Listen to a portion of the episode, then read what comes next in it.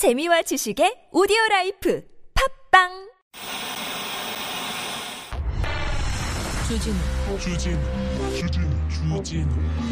주진우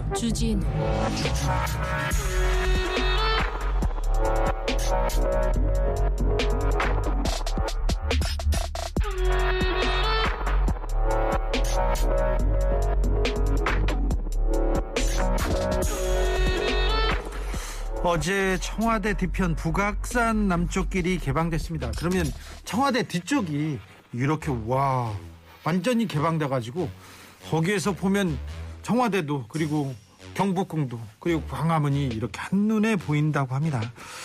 아 참, 이 북악산 개방은요 2017년에 문 대통령이 대선 후보 시절에 공약이었어요. 그래서 인왕산도 개방하고 북악산 북측 개방하고 이번에 남측까지 다 개방한 겁니다. 등산하고 둘레길 걸을 수 있도록요. 그런데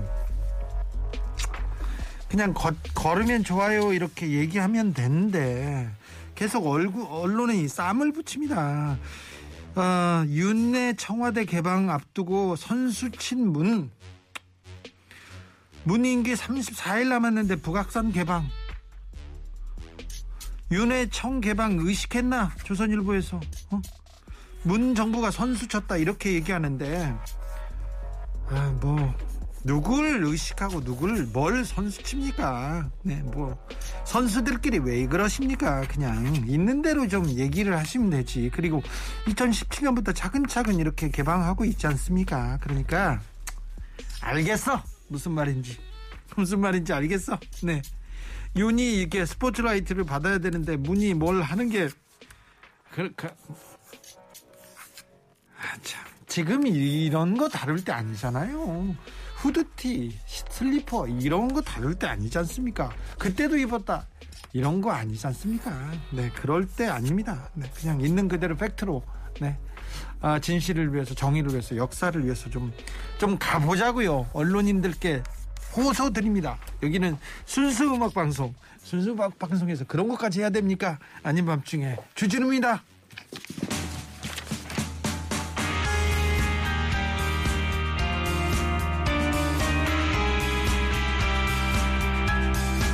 봄입니다. 밤에도 걷기 좋으니까 좀 걸으세요. 네. 러브홀릭스 버터플라이. 어리석은 세상은 너를 몰라.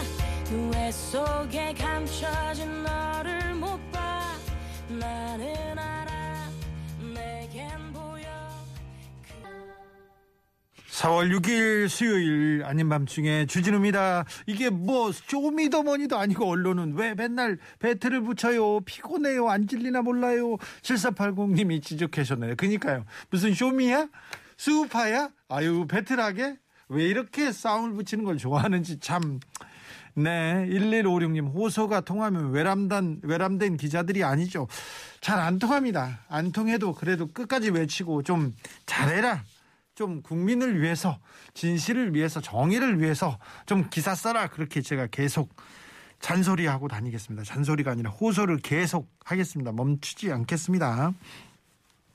그런데 팩트를 전해야 할 언론이 이렇게 팩트 말고 배틀만 붙이고 소설 쓰고 있으면 이건 또 어떤 죄명으로, 어떤 죄로 처벌할 수 있죠? 물어보겠습니다. 아밤주의 브레인 김설화 변호사, 김필성 변호사 잠시 후에 함께합니다. 네, 그러니까 이건 어떻게 해야 돼요? 그리고 제 주변에 어떤 일이 생겼어요. 여자친구하고 헤어졌어요. 여자친구한테 어떻게 해야 돼? 법적으로 다 가능합니다. 네, 가능해요. 네, 연애 상담 법적으로 다 가능합니다. 김필성 잘합니다.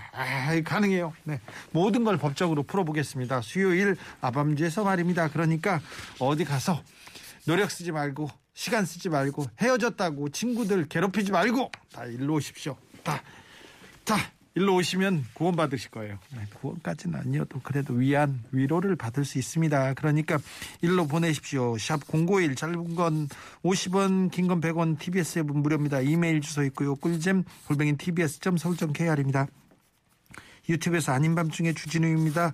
이렇게 검색하시면 검색하시면 찾아보실 수 있습니다. 그리고 02로 전화하고 그러면 이번에는 아닌 밤중에 주진우입니다. 얘기를 많이 해주셔야 돼요. 네. 아시잖아요. 네.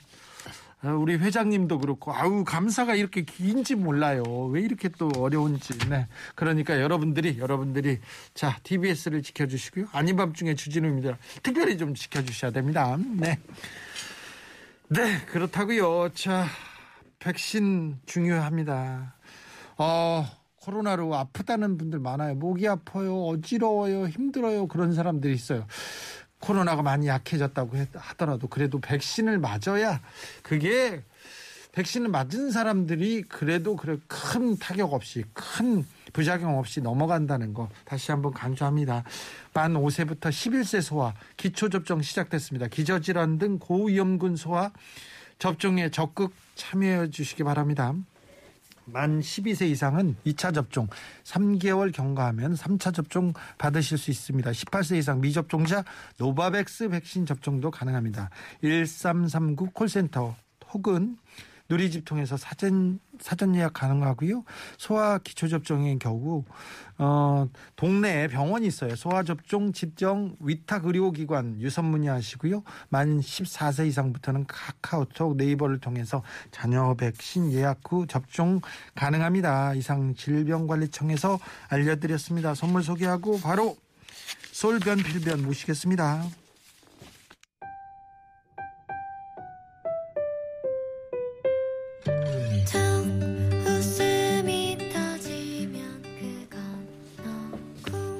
네. 턱하면 여러분, 네. 쿵하면 여러분입니다. 네. 아범주에서 드리는 선물입니다. 자연성분 화장품 라피네제이에서 피부 탄력 회복에 좋은 렉스리 크리에이티브 3종 세트를, 내 몸을 위한 특별한 선택 삼다원 장만순 산삼가에서 공진 보정을, 아이들도 마실 수 있는 프리미엄 스파클링 1년 바로 유기농 탄산음료 베리크를, 남녀노소 온 가족이 함께 즐기는 미국에서 온 식물성 명품 젤리 푸르제를, 바다의 감동을 손 안에 담아내는 바랑숲에서 세상 하나뿐인 핸드메이드 바다 공예품을, 스크린 골프의 대중화 정직한 가격 브라보 골프에서 스크린 골프 이용권을 드립니다.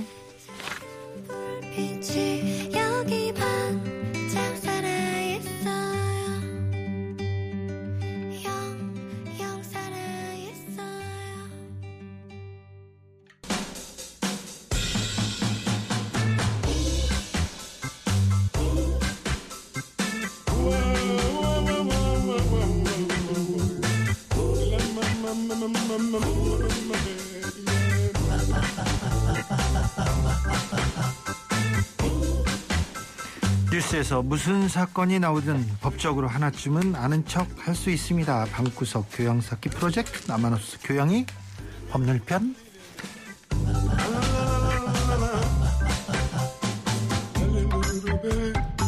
재미없을까봐 걱정, 진지해서 걱정, 네 우쭈쭈 해준다고 또 그래서 걱정이 발자인 아밤주의 엠팔입니다. 김필성 변호사 어서 오세요. 네, 안녕하십니까. 김필성입니다. 네.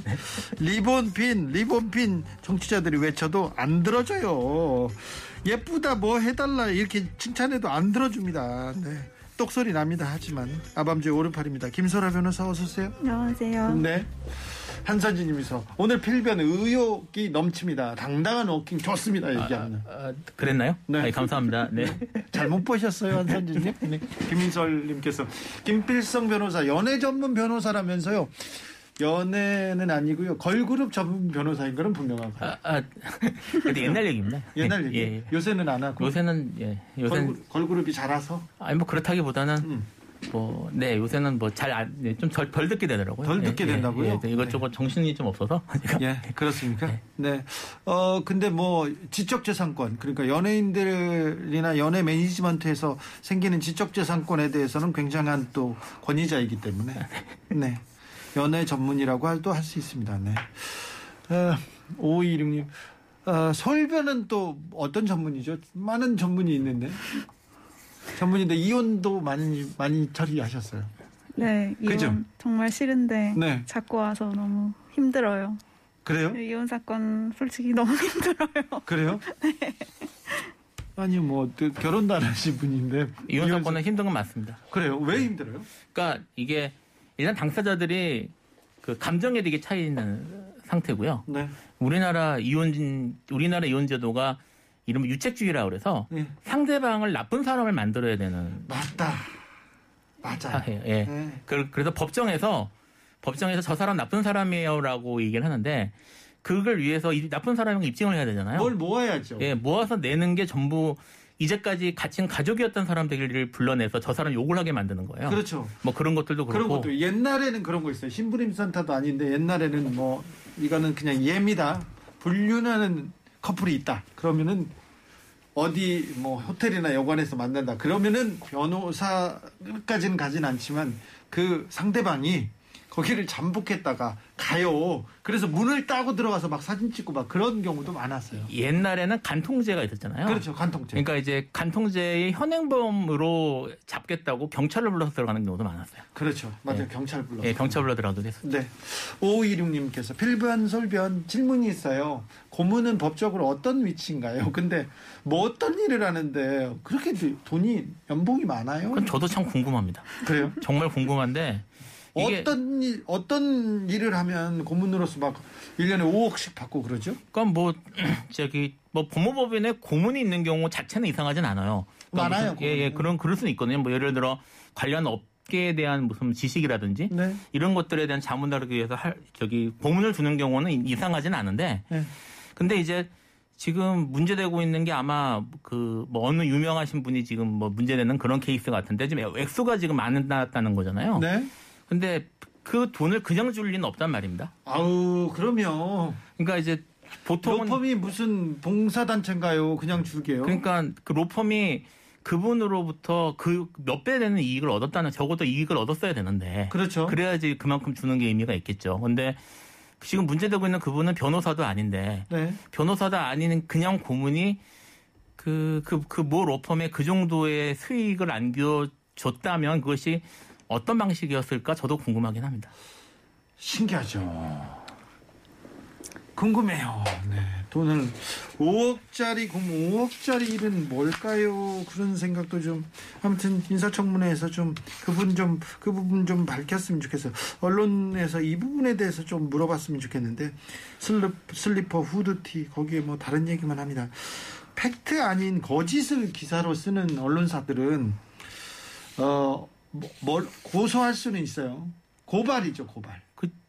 피해자인 경우에는 고소가 될 수 있죠. 고소할 수도 있고 옆에 이건 사실과 달라 고발할 수 있는데 네. 그런 경우가 있는데 또 언론사를 상대로 잘 이기지 못해요?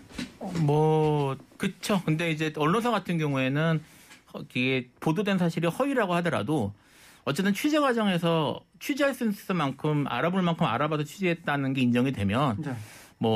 고의나 아니면 그걸 진실을 믿었다고 생각이 판단이 돼서 그래서 그냥 넘어가는 경우들이 꽤 있습니다. 네, 그러니까요. 네, 그 부분에 대해서는 좀 잘 따져봐야 되는데 이 부분도 저희가 제일 계속 따지고요. 이거 기자님들이 절대 정신을 안 차린다. 그 정신을 안 차리고 그러더라도 외람되지만 계속해서 저희가 떠들겠습니다. 제가 떠들겠습니다. 어떤 식으로라도 계속 얘기하겠습니다. 자, 오늘은 어떤 얘기로 가볼까요? 오늘 이제 최근에 계속 오늘까지도 계속 뉴스에 나오고 있는 네. 이른바 가평 계곡 살인 사건에 대해서 네. 얘기를 좀 하고요. 그리고 네. 이제 사실 보험과 관련된 그런 범죄들이 생각보다 많거든요. 네. 거기에 대한 얘기를 좀 해볼까 싶습니다. 알겠습니다. 가평, 네. 일단 가평 계곡 살인 사건이라고 이제 요즘 이렇게 이름을 붙일 수 있는데 이은혜. 예, 이은혜라는 사람이죠. 근데 사실 이게 일단 전제를 하나 해야 될 거는 네. 정확히 말씀드려서 이 사람들이 문제되고 있는 공개 수배가 됐으니까 이름은 얘기가 될 것 같아요. 이은혜, 네. 조연수라는 분인데 네. 이 사람들이 정말 살인범인지 아닌지 여부에 대해서는 아직 모릅니다. 그러니까 네. 모른다는 걸 전제를 하고 네. 거기에 대해서 강력한 의혹이 있다는 정도로만 얘기를 하고 네. 먼저 전제를 하고 얘기를 좀 정리를 간단하게 하면요. 자, 그러니까요. 그분 예전에 TV 프로에 한번 나왔었나 봐요. 이은혜 씨하고 조연수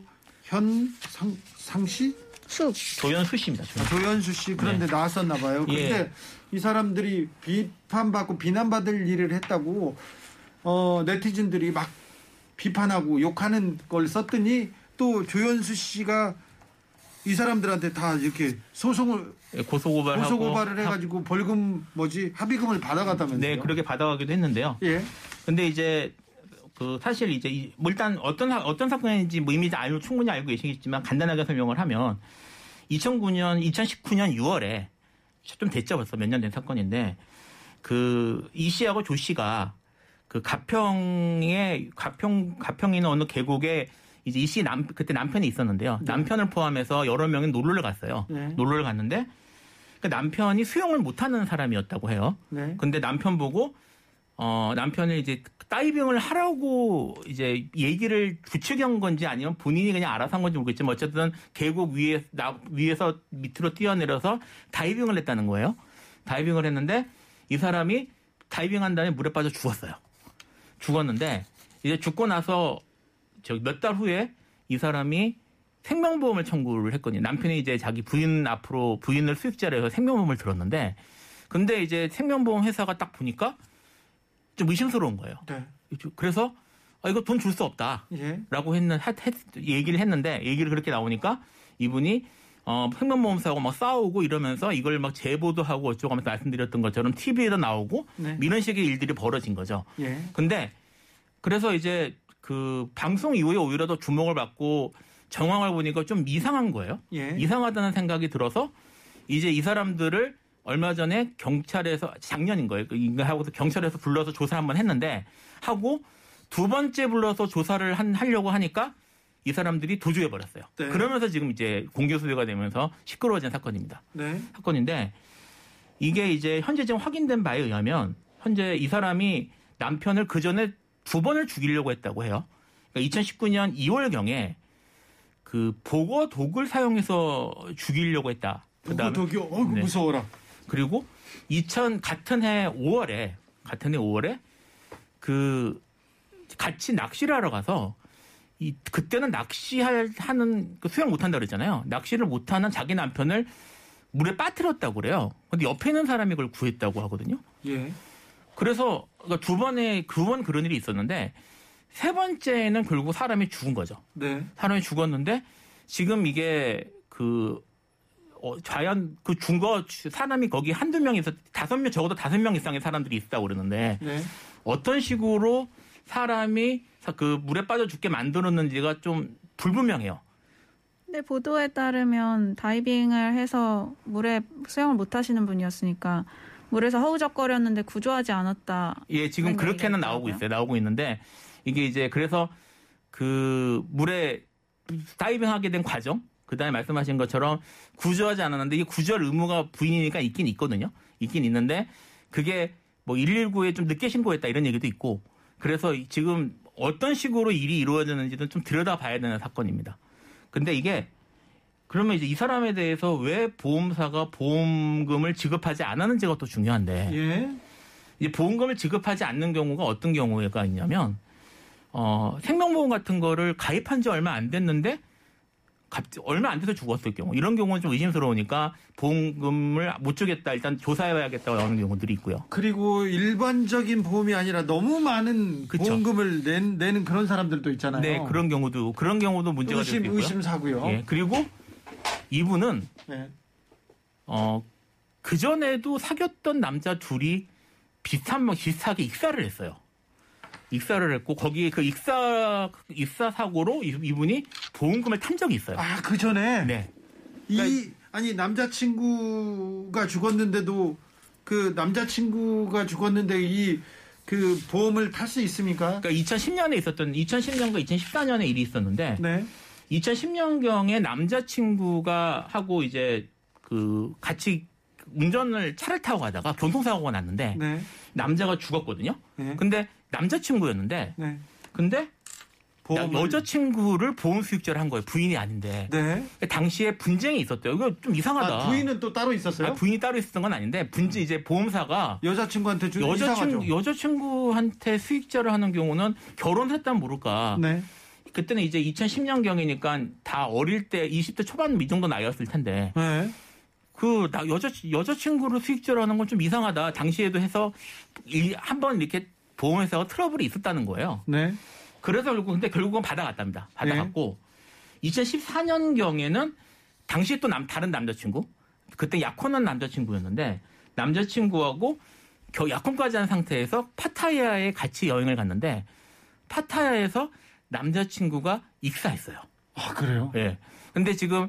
그때도 보험을 들어놨나요? 그거는 제가 지금 정확하진 않은데, 그 당시에 그 여행자 보험 같은 걸 들잖아요. 네. 근데 관련 보험을 지금 이은혜 씨가 수령한 게 아니냐, 뭐 이렇게 네. 지금 얘기가 나온 거죠. 그러니까 지금 보험 수령이나 이런 것들에 대한 기록들이 남는데, 지금 그런 식으로 사귀었던 가까운 남자들이 다 그렇게 비명으로 사람이 죽고, 그러고 또 와서 거액의 보험금을 생명보험을 내 남편이 죽었으니 달라라고 요구를 하니까 보험사가 이상하게 생각한 거예요. 이상하다고 할 만하죠. 예, 뿐만 아니라 이 문제가 또 하나 있는 게 뭐냐면 그 지금 이 사람이 6월 말에 죽었는데 이게 그 보험금을 엄청 많이 냈나 봐. 그러니까 거액의 보험을 받으면 보험금을 많이 내야 되겠죠. 그렇죠. 근데 보험금을 밀려가지고 보험금을 보험금 납입이 이게 밀리면은 보험이 사라지거든요. 네. 근데 보험이 사라지기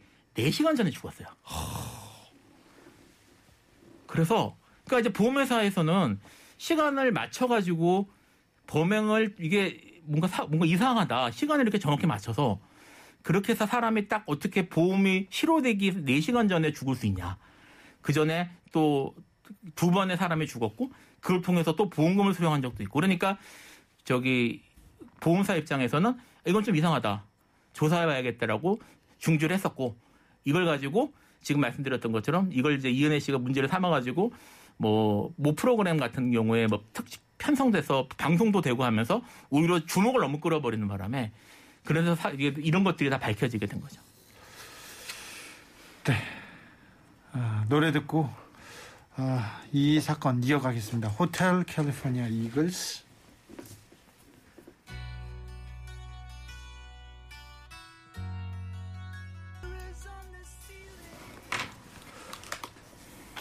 이상한 사건입니다. 이상한 사건인데 그렇다고 해서 이 살인 사건이 이상하다고 해서 막 비난하고 그럴 수 없어요. 왜 그러냐면요. 그러지 마세요. 조심하셔야 되는 게 여기부터 이제 진짜입니다. 진짜입니다. 왜 저희가 이 얘기를 했는지 아까도 그 이은혜 그리고 그 내연남이 많은 네티즌을 가지고 고발을 해가지고 돈을 받아갔지 않습니까? 이 사람들의 이 사건을 살인사건으로 명확하게 규정하고 살인죄로 처벌할 수 있을지는 잘 몰라요. 법적으로 굉장히 어렵다고 합니다. 그러니까 조심하셔야 됩니다. 욕하는 거 조심하셔야 됩니다. 잠시 교통정보 듣고 이 이야기 이어가겠습니다.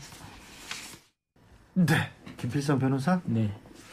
이 두 사람이 살인 용의자 공개 수배가 됐는데 네. 용의자죠? 용의자입니다. 용의자고 지금 체포영장이 발부됐는데 왜냐하면 2회차까지 조사를 받고 도주를 하셨으니까 그러니까 도망가서 조사를 안 받아서 지금 찾는다는 거지 당신 살인범이야 그래서 잡으러 갈 거야 그게 아닌 거예요? 영장을 발부한 혐의는 크게 한 3가지 정도인데요. 네. 살인 혐의랑 살인 미수 혐의랑 그리고 네. 보험 사기 특별법 위반 혐의 이렇게 3가지로 살인 혐의를 나왔어요. 아예 또 특정했네요. 그렇기는 했더라고요. 영장 네. 자체는. 다만 근데 영장에 그런 혐의가 적시돼 있다고 해서 그 혐의가 드러났다는 의미는 아니니까 수사는 더 해봐야 하는 내용이니까. 오지혜 마녀님께서 살인에 대한 명확한 증거를 못 찾으면 네티즌들 또 고발당할 수 있군요. 이렇게 하는데 그렇습니다. 예, 그런 문제가 있고요. 네. 사실 이게 정황상 살인으로 불만한 그러니까 수사할 만한 그런 정황이 인정되는 건 사실이고요. 그렇기 때문에 증거를 찾기가 너무 어려워요. 이거 물놀이 사고에다가 직접 또 네, 그렇죠. 이력이 없. 그래서 지금 말씀드렸던 것처럼 물 속에 들어간 건 다이빙을 하겠다고 뛰어든 건데 네. 그게 이제 누가 밀어넣거나 이런 건 아니고요. 그리고 그런 게 아니기 때문에 물 속에 들어가는 건 스스로 들어간 것이어서 네. 그래서 이거를 그 과정 왜 들어가게 됐는지 과정을 제대로 들여다보지 않으면 들어간 것 자체를 문제가 있다고 얘기할 수는 없는 거. 그걸 이제 이은혜 씨 책임이라고 말할 수는 없는 것이고. 그 전에도 무슨 전례가 있잖아, 역사가 있었어 이렇게 얘기할 거 아니에요. 그럴 수는 있는데 물론 그는 이제 물속에 그때는 그것도 사실 이상한 거예요. 왜냐하면 아까 말씀드렸던 것처럼 같은 해 2019년 5월경에 그 낚시를 하러 갔다가 물속에 그때도 빠졌는데 그때는 이은혜 씨가 밀었다는 얘기가 있습니다. 그것도 뭐 정확하진 않습니다만 보도상은 그런데 이은혜 씨가 밀어서 들어가 빠졌는데 옆에 사람이 뛰어들어서 구해줬다고 그러거든요. 그때는. 네.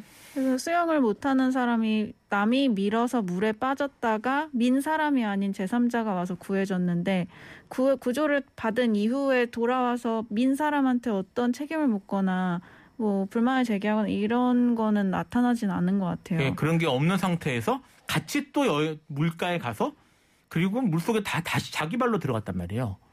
그러니까 지금 이거를 지금 이제 결국은 죽은 사건은 아까 말씀드렸던 그 물속에 민 거는 왜 밀었냐 뭐 이런 것들 뭐 이건 보도입니다. 저거 사실 확인해 봐야 되겠지만 그거는 그렇다고 치더라도 죽음에 이르게 된 경위는 들어갈 때는 자기 발로 들어갔고 네. 그러면 그런 경우에는 결국은 이게 살인죄가 되려면 물속에서 살려주세요 하고 하는 거를 구하지 않은 것이 이제 문제가 돼야 되는데 그런데 여기서 질문이 있습니다. 네. 급류 휘몰아치는 강이나 네. 바다에 누가 뛰어들었어. 네. 뛰어들어도 구해야 되는데 나도 수영을 못해. 그래서 그럴 때는 발을 동동 구르게 되잖아요. 네. 저 사람 안 구했으니까 너 책임져야 돼? 이렇게. 그러니까 너는 구하지 않았으니까 살인자야 라고 말하려면 그 네. 사람이 구할 의무가 있어야 되거든요. 저기 세월호 선장, 이준석 선장 같은 사람 구할 의무가 네, 있어요. 대표적인 부작에 의한 살인이 문제됐던 사건인데 네. 의무가 있는 자가 그 의무를 다하지 않았기 때문에 그 사망이라는 결과를 초래했다라는 것이 법리적으로 하나하나가 다 입증이 되어야만 부작에 의한 살인 뭐 이런 혐의를 지울 수가 있는 건데 네. 지금 이 사건의 경우에는 일단 아까 뭐 저희 음악 나간 동안 얘기하기도 했지만 이은혜 씨는 여성이고 여성이 아무리 배우자라고 하더라도 남성을 자기가 직접 뛰어들어서 구할 의무가 있다고 바로 취급할 수가 있느냐. 예. 뭐 그 외에 119에 조금 만약에 늦게 신고했다면 늦게 신고한 것도 부작위로 취급할 수 있느냐. 이런 여러 가지 법리적으로 걸리는 것들이 많거든요. 그래서 부작위에 의한 살인을 지금 염두에 두고 경찰, 검찰이 수사기관에 수사를 하고 있는 것으로 보이는데. 근데 쉽지 않아 보이는데요? 그러니까 이제 당시에 또 그 아까 얘기했던 것처럼 그 곳에 일행이 5명 정도 있었다는 거예요. 예. 근데 그 같이 있었던 주변 사람들도 사실 이제 이 사람이 정말 급하게 구해야 될 정도의 그런 심각한 상황이라는 거를 잘 인지하지 못했다는 것 같거든요. 그것도 물론 얘기를 언론 보도를 통해서 간접적으로 들은 얘기니까 정확한지 모르지만 만약 그랬다면은 지금 말씀드렸던 것처럼 이 사람이 그 피해자가 빠져 죽어 이제 익살했음에도 불구하고 이은혜 씨의 책임이라고 할 수 있는지 여부가 사실은 애매해요. 자, 김한숙님이 살인 방조 혐의 안 됩니까? 물어보는. 살인을 방조했다는 얘기는 누군가 살해 행위를 하는 것을 내가 말리지 않았다, 지켜봤다 이런 건데 지금은 여기서는 누군가가 다른 사람을 죽인 행위는 없어요. 자, 그래 일단 살인 방조는 일단 쉽지 않고요. 네. 상식적으로 수영을 못하는 사람한테 다이빙을 하라고 강요한 것부터 이거 범죄 아닙니까? 근데 강요를 했는지 여부는 또 입증의 문제인데 강요를 했다라고 하는 것을 어떻게 입증할 것이냐. 두 사람 사이에 있었던 일인데 피해자는 사망해버렸는데 이것도 입증이 쉽지 않네요. 이게 강요가 되려면 그리고 그게 한번 뛰어들어봐 정도 얘기하는 걸로는 안 되거든요. 그렇죠. 그러니까 정말, 뭐 예를 들어 뭐 칼을 들이대고 뛰어들어 이렇게 했으면 모를까. 그래서 사실 그것도 좀 애매합니다. 이거 진짜 심증은 있는데 물증이 없는 경우군요. 그러니까 물론 수사를 해봐야 되겠지만 이게 사실 정황상으로는 도망쳤다는 사실. 그 다음에 지금 오늘 이제 정확하게 오늘 이제 좀 저녁부터 뉴스가 나오기 시작했는데 공범이 하나 더 있는 것 같다고 하더라고요. 그러니까 뭐 이 사람들 사이에 어떠한 무슨 조작이나 작업들이 있었는지는 수사해 봐야 되겠지만 이게 법리적으로는 매우 이게 판단하기 어려운 사건이에요. 사실. 살인 사건으로 유죄를 이렇게 선고하기에는 거기까지 갈 길이 아직 머네요. 이럴 때 유능한 검찰의 능력이 필요한 건데. 네. 이때 증거를 모아야 되거든요. 그렇죠. 거짓말 탐지기로는 안 돼요. 거짓말 탐지기는 증거 능력을 따지기가 좀 애매한 방법이어서. 거기다가 또 그 주변 사람들, 이은혜 친구들이잖아요. 네. 그래서 그 사람들이 또 사실관계를 좀 왜곡했을, 입을 맞췄을 또 그럴 가능성도 있기 때문에. 그렇죠. 지금 명확한 증거, 이제 여기는 DNA 뭐 지문 그런 게 필요가 없어요. 근데 한 사람은 죽었어요.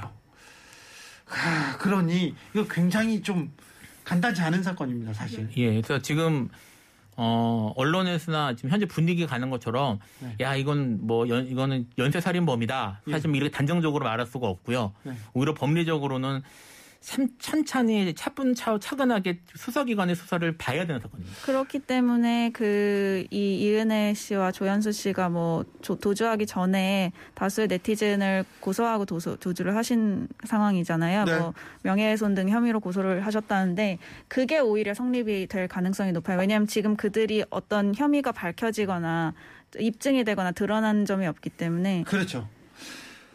이은혜 조현수를 잡는다고 해도 살인을 이 사람이 저질렀다 이렇게 확정까지 가는 데는 굉장히 어려운 사건입니다. 그러니까 또 이 사람들은 이걸 보고 있다가 고소고발할 가능성이 매우 큰 사람들이니까 알겠어.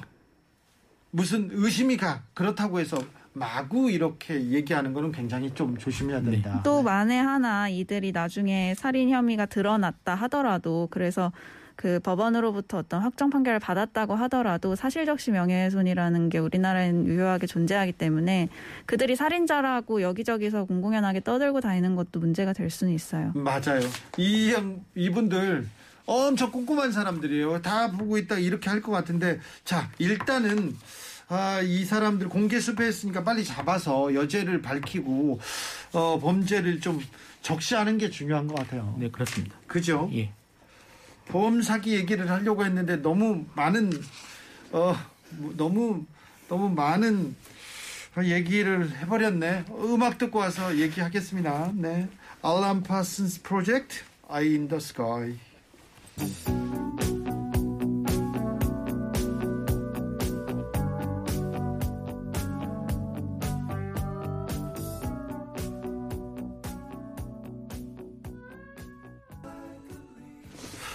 사실 수사기관에서 빨리 이 사실관계를 밝혀야 되는데 꼼꼼하게 수사해야 되는데 그래서 좀 의혹을 줄여야 되는데 의혹이 많으면 또 이렇게 뭐라고 해야 되나요? 굉장히 또 언론도 선정적으로 지나가고 그리고 또 다른 피해자를 낳을 수도 있어서 그렇습니다. 근데 보험금 타내려고 이렇게 범죄를 저지르는 경우는 좀 있죠. 네, 우리나라에도 꽤 알려진 사건들이 많아서 뭐 많이들 알고 계시는 언론에서도 많이 다뤘던 엄녀인 사건도 그런 사건이었고 예전에 그 강호순 사건도 보험 사기하고 연관된 부분이 일부 있었고요. 네. 그리고 뭐 대구에서도 모친을 살해하고 보험금을 타려고 했던 사건이 하나 있었기도 했고 또 농약을 이용해서 막 포항에서 있었던 이런 사건이 정말 많습니다. 돈 때문에 범죄 저지르고 이게 보험금 때문에 그 살인 나고 그런 경우는 정말 많습니다. 네, 외국에서도 그런 경우가 있었어요. 그래서 어머니가 계시는 집에다 불을 질러서 어머니를 살해하고 어머니가 사망했다고 주장하면서 보험금을 타려고 했던 남성이 결국은 그 보험 사기 행위가 적발이 돼서 재판에 넘겨졌는데 그 국민참여재판 우리나라식으로 하면 국민참여재판 비슷하게 배심원단의 편결이 들어가는 그 판결을 받았는데 배심원단이 판결 결과 그 사람한테 190년 징역 190년의 형이 선고가 됐고 네. 또 그 사람이 그렇게 보험 사기를 치밀하게 계획함으로써 실제로 보험회사 등의 피해가 발생을 했었거든요. 그래서 그 보험회사에 대해서도 140만 달러 정도 손해배상을 하라고 좀 굉장히 강한 판결이 나온 적도 있어요. 그래요? 우리나라에만 비단 있는 일은 아니고 그 전 세계적으로 사실은 최초의 보험 사기 범죄로 거슬러 올라가면 16세기에도 그런 일이 있었다고 하더라고요. 16세기에요? 그때는 어떤 보험 사기였어요? 그때는 컨닝 페이퍼가 없어서 컨닝 페이퍼를 찾을 때까지 여기 있어요. 이네스. 양녀를 살해했어요. 보험금 사기 약기에서. 근데 이제 들통이 났죠. 그러니까 이제 보험 사기로 기록이 남았는데 네.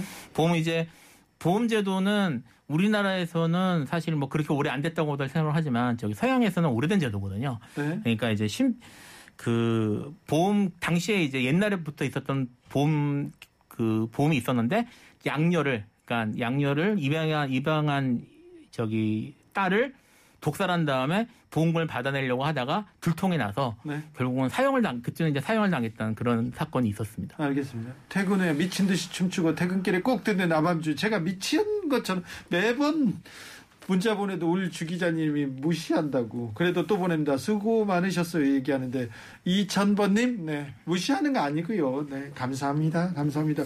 그리고 청취율 조사 전화를 받았다는 분도 계세요. 그래가지고 주진우 주디 얘기를 했다는데 너무 감사합니다. 큰 힘이 되고 있습니다. 네 큰 힘이 되고 있어요. 보험 사기 보험금을 타내려고 이렇게 꼼수를 벌이는 거 있잖아요. 거의 걸려요. 그 사람들이요. 아, 이런 거만 보고 있는 사람들이 있어. 그러니까 그런 거는 생각도 말아야 됩니다. 생각도 말아야 되고 그리고 화나고 기분 나쁘고 누구 잘못한 사람 분명히 있어요. 그러더라도 사실관계가 정확한지 몰라요. 그러니까 어디서 들었다, 언론에서 들었다, 누구 유튜브한테 들었다 그런다고 얘기한다고 해서 그 죄가 면해지지 않는다는 거 그거는 좀 조심하자고요. 그렇다고 해서 비판을 하지 말라 비난을 하지 말라는 그런 얘기가 아니고 우리 청취자들은 괜히 거슬리고 괜히 복잡해지고 법정에 끌려가고 그런 거 제가 막고 싶어서 하는 얘기예요. 그런 경우 많잖아요. 그런 경우 많죠. 네. 그게 약간 우리나라 그 뭐 변호사로서 일하면서 느끼는 건데요. 네. 우리나라 언론들이 뭐 이런 그 법률 케이스들을 보도하면서 아무래도 이제 뭐 클릭수나 이런 거와 관계가 있어서 그런지 네. 선정적으로 보도한 경우들이 많거든요. 선정적으로 그리고 사실관계가 아니더라도 그냥 막 해요. 그런데 언론사는 크지 않습니까? 큰 언론사는 변호사도 있고 돈도 많아요. 그래서 거기는 다 알아서 해요. 그런데 여러분한테 이렇게 소장이 날아가지 않습니까? 직접 해야 되거든요. 그건 큰 문제입니다. 그 돈도 들고요. 네. 우리 집에 집배원이 와서 네. 법원에서 날아온 소장을 준다고 생각해보세요. 얼마나 네. 멘탈이 나가겠어요. 저 매주 오는데요, 그런 거? 그건 많이 이제 수십 년 동안 겪으셨으니까 네. 그런 거고. 네. 네. 보통의 사람들은 법원에서 나한테 뭔가 왔어. 나보고 법원에 오래 이러면 그때부터 이제. 그렇죠. 경찰서에서, 검찰에서. 근데 이런 거 날아옵니다. 그리고요. 내가 증명할 수 없는 일이 어디에서 들었어요? 안 돼요. 누구한테 들었어요? 아이고, 거짓말. 내가 증명할 수 없지 않습니까? 그러면은. 벌금 내야 됩니다. 돈 많이 내야 돼요. 몇백만 원씩 낼 수 있다는 거 좀 생각하셔야 됩니다. 그러니까 네 아무튼 이 사건은 빨리 경찰이나 검찰에서 이렇게 좀 수사를 해줘야 되는데 경찰, 검찰이 수사를 열심히 안 하는 것 같아요. 오늘 무슨 협의체 구성해서 수사 적극적으로 하겠다고 제가 뉴스를 본 것 같기도 하고 네. 그리고 최근에 이분들이 지금 수배 중이니까 어디에서 봤다는 목격담이나 제보 같은 것들도 조금씩 있기는 한 것 같더라고요. 네. 조금 이제 막 수사가 시작하는 단계인 것 같으니까 네. 좀 한참 지켜봐야 될 것 같아요. 조금 지켜보고 천천히 지켜보자고요. 네. 비판금이 나는 천천히. 네. 그리고 명확한 사실관계만 가지고 얘기하자고요. 네. 그리고 비판만 하시고 비난은 하지 마세요. 그러니까 근데 이분들한테 그렇죠. 네. 그것도 잘못했습니다. 법적으로 비난은 또 안 됩니다. 그죠? 네. 변호사들만 좋아해요. 그리고 그 회사의 고문들만 좋아합니다. 고문 뭐 하면 5억씩 받죠? 저도 글쎄 변호사도 그만큼 받기 어려운데. 그렇죠. 네. 엄청 대규모의 사건을 알선해주거나 이런 거 아니에요? 그러니까 네. 법 위반 문제가 나올 그러니까 수밖에 없는. 알선과 다 알선 이상의 뭐가 있지 않았을까라는. 의심은 듭니다만 어쨌든 이것도 말을 조심하겠습니다. 그러니까 예. 아주 대형 로펌이라고 하더라도 전관이라고 해도 막 5억씩 받는 사람 별로 많지 않은데요. 5124님 필변 신앙송은 오늘도 그냥 넘어가나요? 다음 시간에 하시죠. 아, 네 기억하고 계시네요. 네. 당황스럽습니다. 변호사님도 기억하고 계셨던 거 아니에요? 그건 아닌데. 네. 지금 마음속에 준비되어 있는 거 아니에요? 아니, 그건 아닙니다. 외워서 막 다 쭉 하는 거 아니에요? 아니, 그런 거 아닙니다. 그래. 외우는 시는 있죠? 아, 모르겠습니다. 자신 없습니다. 지금 한번 시도해 보시죠. 아, 그렇죠.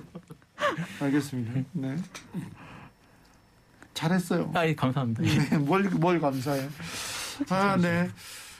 여러 사건 요새 들어서 그렇습니다. 어떤 사건들은 막 속도를 내고 또 어떤 사건들은 또 그냥 뭐 묻히네요. 그런 생각이 드는데 이렇게 검찰이나 경찰이 그런 이거 편파적인 거 아니야? 뭐 공정성이 의심되는 거 아니야? 그런 의심을 받는 것조차도 지금 바람직하지 않아요. 사실은 지금 말씀하시는 것처럼 저 뭔가 정치적 의도가 있는 게 아니야라고 지나치게 해석하는 것이 정치적으로 만드는 이유 중에 하나이기도 합니다. 그래요? 예. 아무튼 그럼 좀 공정하게, 공평하게, 그리고 좀 수사를 좀 열심히 했으면 좋겠어요.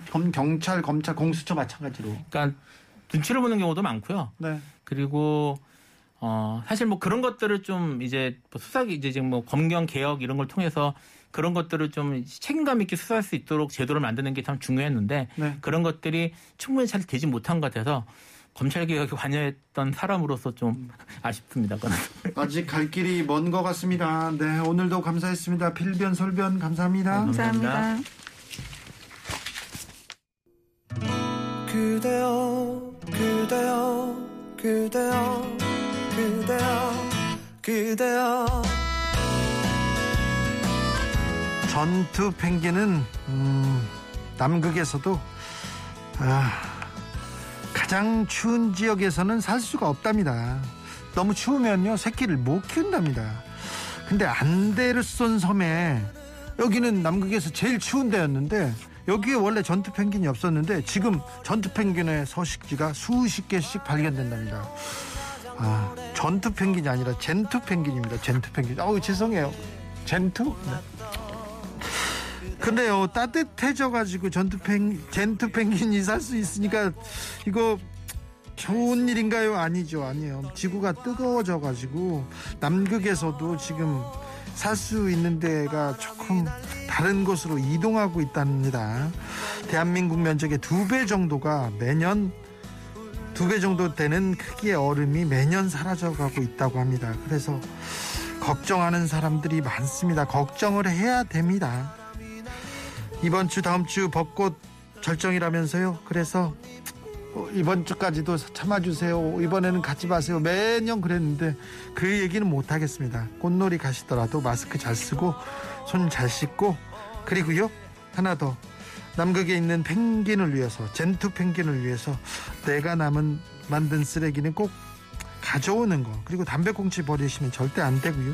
이런 건 하자고요. 네, 이런 건 하자고요. 아이고 정치인들이 이 환경을, 지구를 조금 더 생각해 주셨으면 하는 그런 생각하는데 여기까지 얘기하는 건 무리일까요? 에휴. 네, 버스커버스커의 벚꽃 엔딩 들으면서 저는 여기서 인사드립니다. 지금까지 아닌 밤중에 주진우였습니다.